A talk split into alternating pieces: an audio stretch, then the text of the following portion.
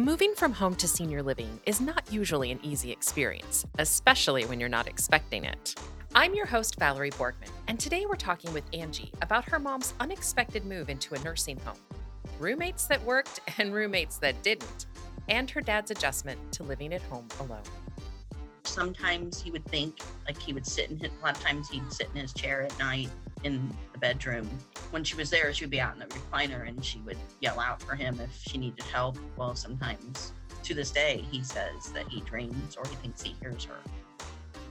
Welcome to Desperately Seeking Senior Living, a podcast for sons, daughters, grandkids, and spouses who suddenly find themselves tangled in the search for senior living and care. If you like today's episode, don't forget to subscribe and check out our doable download in today's show notes for a printable summary of the show and a bonus tip from our guest. I had to do everything on my own from scratch, figure everything out. I had no one to give me advice on what to do, what not to do, what to look for, what not to look for. So definitely an experience, that's for sure. Wow. So what was that like? Like what was the point where everyone was like, okay, we need to find senior living? Well, her knees were bad and she was not healthy enough to have surgery. The surgeon, the orthopedic surgeon told her that, you know, you're diabetic, you have heart issues and you know high blood pressure things like that and you're not healthy enough to go back in and fix your knees because she had already had knee and hip surgery so she was getting to the point where she couldn't walk anymore and she was falling a lot from there she was at the hospital for probably a week and then they sent her to rehab and she just her upper body strength wasn't enough to transfer herself from different objects like from the wheelchair to the toilet or you know and back onto the wheelchair or from bed to the wheelchair you know she wasn't able to do all that. So it came a point where we just decided to switch her over to immediate care over in the same nursing home. So before she left the hospital i went to several nursing homes within the community to check them out and one was really scary Oh no. yeah, I mean, I'm like, there's no way my mom would be able to stay here. I mean, it was just dark and dreary, and all the rooms were just, and there was no windows. It was terrible. So she ended up doing rehab at the villas. And so we decided to leave her there. It was so difficult for change for her, any kind of change. So she went into the nursing home, and the nursing home also had independent living and assisted living. Yes. What was that conversation like where she realized she couldn't go back to her house? It was kind of devastating. It was really hard. It was like one of the most difficult conversations we had had with her because we told her that she needed to try her hardest in rehab to be able to transfer. And she just, I don't know, I don't know if she just gave up because it was so hard or what it was. She doesn't really have any memory issues. I don't know if it's stubbornness or just hard headed. Didn't really quite get it that she needed to work very hard at it, you know, and try her best to be able to transfer herself. So when you had that conversation did you was she a part of the process um not necessarily because it was basically the wing she is in is like a nursing home there's two beds in it or there's a private room that she could have had but that was quite a bit more so since my mom and dad did not have long-term care insurance all that we could really do was put her in with another roommate so she ended up in long-term care in a nursing home. That's where she lives. Yes, yes. He went from rehab to that nursing home to uh, basically long term care, immediate care. Okay. Yeah. And a lot of folks sometimes don't even realize that that's an option, but that is one of the options out there. I am really curious what that process was like for you, ha- not having any help to go and look at places. You mentioned that you toured a few, but how did you even know where to go and the financial piece? And how did you figure all of that out? My dad, he's on the financial side, but I just kind of knew to go to places that I had heard people mention before, or I actually just Googled long term care facilities in the area. And I had also remembered some um, our old older family members that had passed had been at some of the other facilities too. So I went there. The villa was the right choice. She just, uh, she's really difficult with change, even with her CNAs. You know, that's still an issue to this day, you know, seven seven years later. Like with staff changes? Yes. Like she doesn't like men waiting on her. And I think it's just a privacy issue. But there's some guys that she will let take care of her. It's really hard on her for because she likes things done a certain way. And I guess that's just the thing about her being her mind being all there. You know, she likes things done a certain way. And a lot of times the help is not used to that. A lot of those people don't talk. They don't voice their opinion on things. How has that been for you and for her? Very stressful. Very stressful because I've had to go in there and talk to her about, like, mom, you need to remember these people are human and they have a life outside of their work. This is their job. I said, I know you're living here and you have you have what's dealt to you.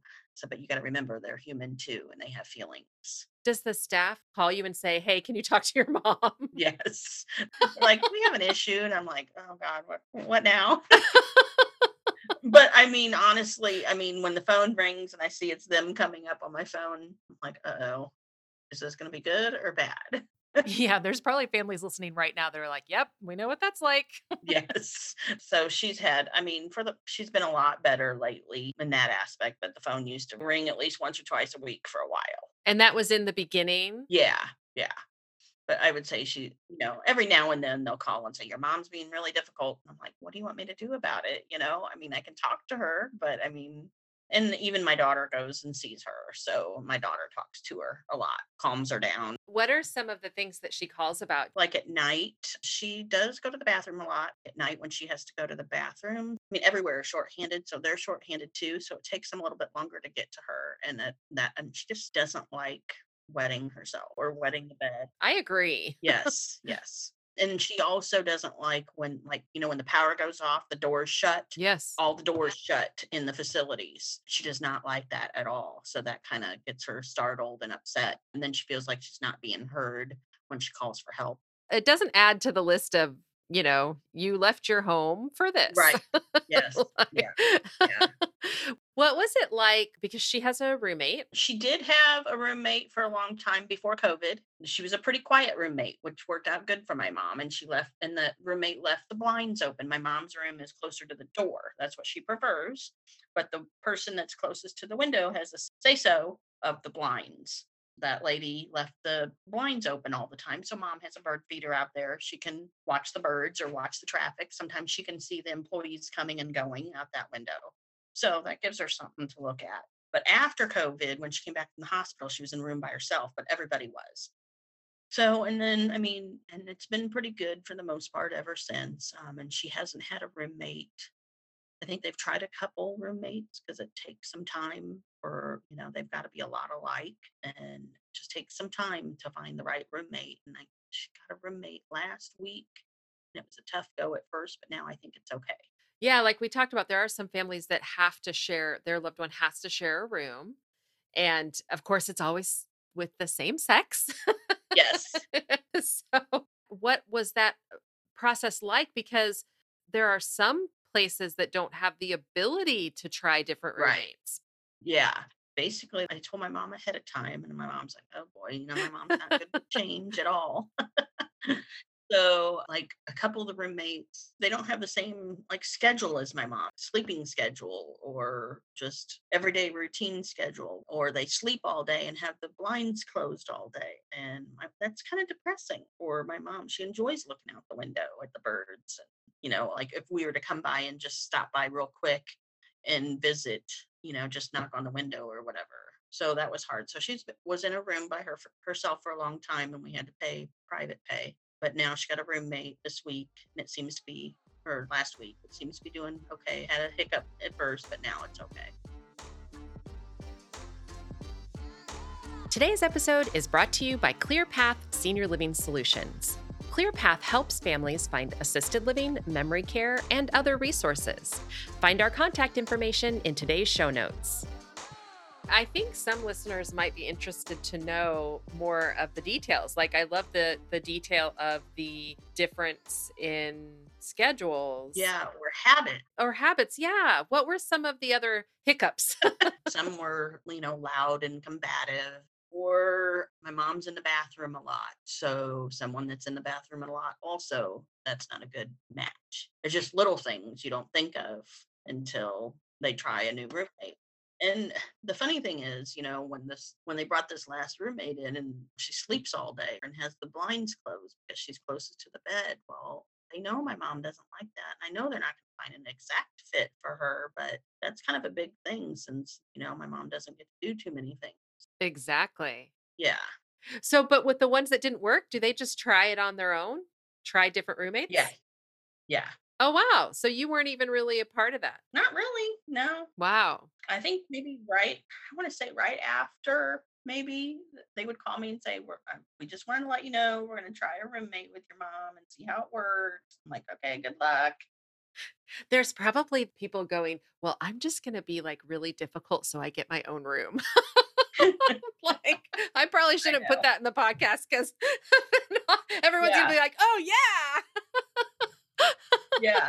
And I'll have to ask my dad when he gets the bill if the bill is decreased because of her having a roommate. You know, Angie, that's something we didn't really talk about. Are your parents still married? Yes. And were they living together when this happened with your mom when she had her fall? Yes. Yeah. We were, my dad and I were both taking care of my mom. So your dad is now living on his own Yes. in their home. Yes. What was that transition like for your dad? that was hard on him Um, because he would come home at night because he worked late he'd come home at night and think that she was there and she wasn't you know it was dark. Or sometimes he would think like he would sit in his a lot of times he'd sit in his chair at night in the bedroom and when she was there she would be out in the recliner and she would yell out for him if she needed help. Well sometimes to this day he says that he dreams or he thinks he hears her calling out at night. Oh, wow. yeah And he is like the sweetest man who is like, I think he's Facebook famous at this point. yeah, I know. He's definitely something else. Wow. So that that's really that's so tough because I know that's another thing that really weighs on families is when you do have to split spouses up. And I mean, that's just so hard. That was really hard for them. I mean, I was gonna say him and her because they would he would go every day to see her. So during COVID, when the facilities shut down, he couldn't go and see her or kiss her or hold her hand or nothing. That was the first time in their say 55 years of marriage that he couldn't I want to say 57 that he couldn't you know see her so um, it was really hard for them not to be able to see each other for over a year Oh my gosh. yeah for over a year that was a lot How is he doing now? Because she had to move, what, seven years ago? yes How is he doing now? doing okay Do you feel like he adapted? Yeah he did he did i mean and he's still lonely and i think that's another reason why he works so much because it keeps him occupied i mean he's always been a guy that works all the time but it also helps him from not being so lonely And he has a lot of fans, Yeah. a lot of friends. yeah Because because we should say he owns a bar.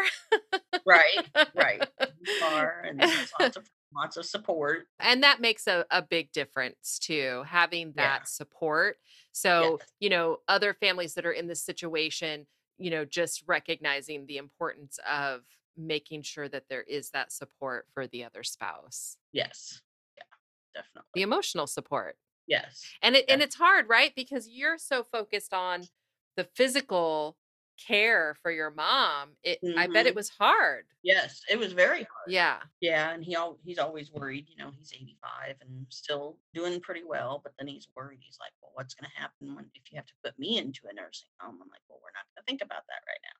I think every I feel like everyone is going to want to stay in their home as long as they possibly can. yeah and had we known 10 years ago 15 years ago we would have gotten long-term care insurance for them Yes.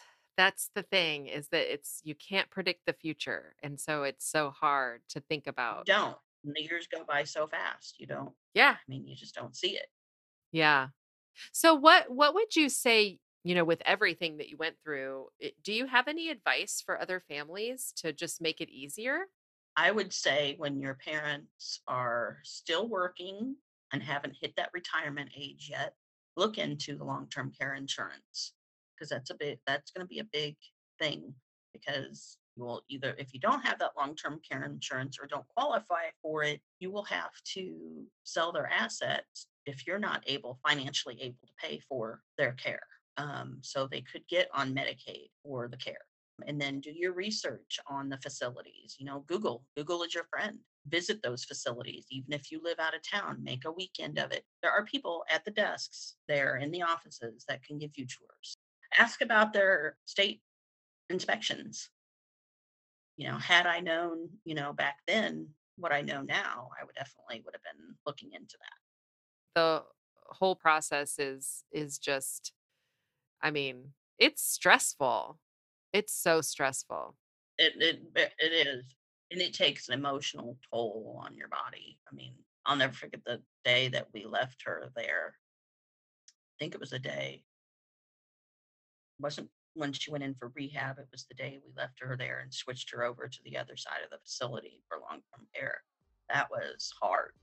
The day I left there, that was very hard. You don't know you're going to have like this breakdown after you leave.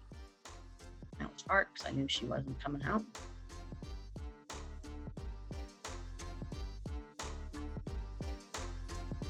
Check out this episode's doable download in show notes for details, including industry terms and definitions we discussed, as well as a bonus tip from our guest. Have questions or your own tips to share? Leave us a message. We'd love to hear from you. And until next time, make it doable.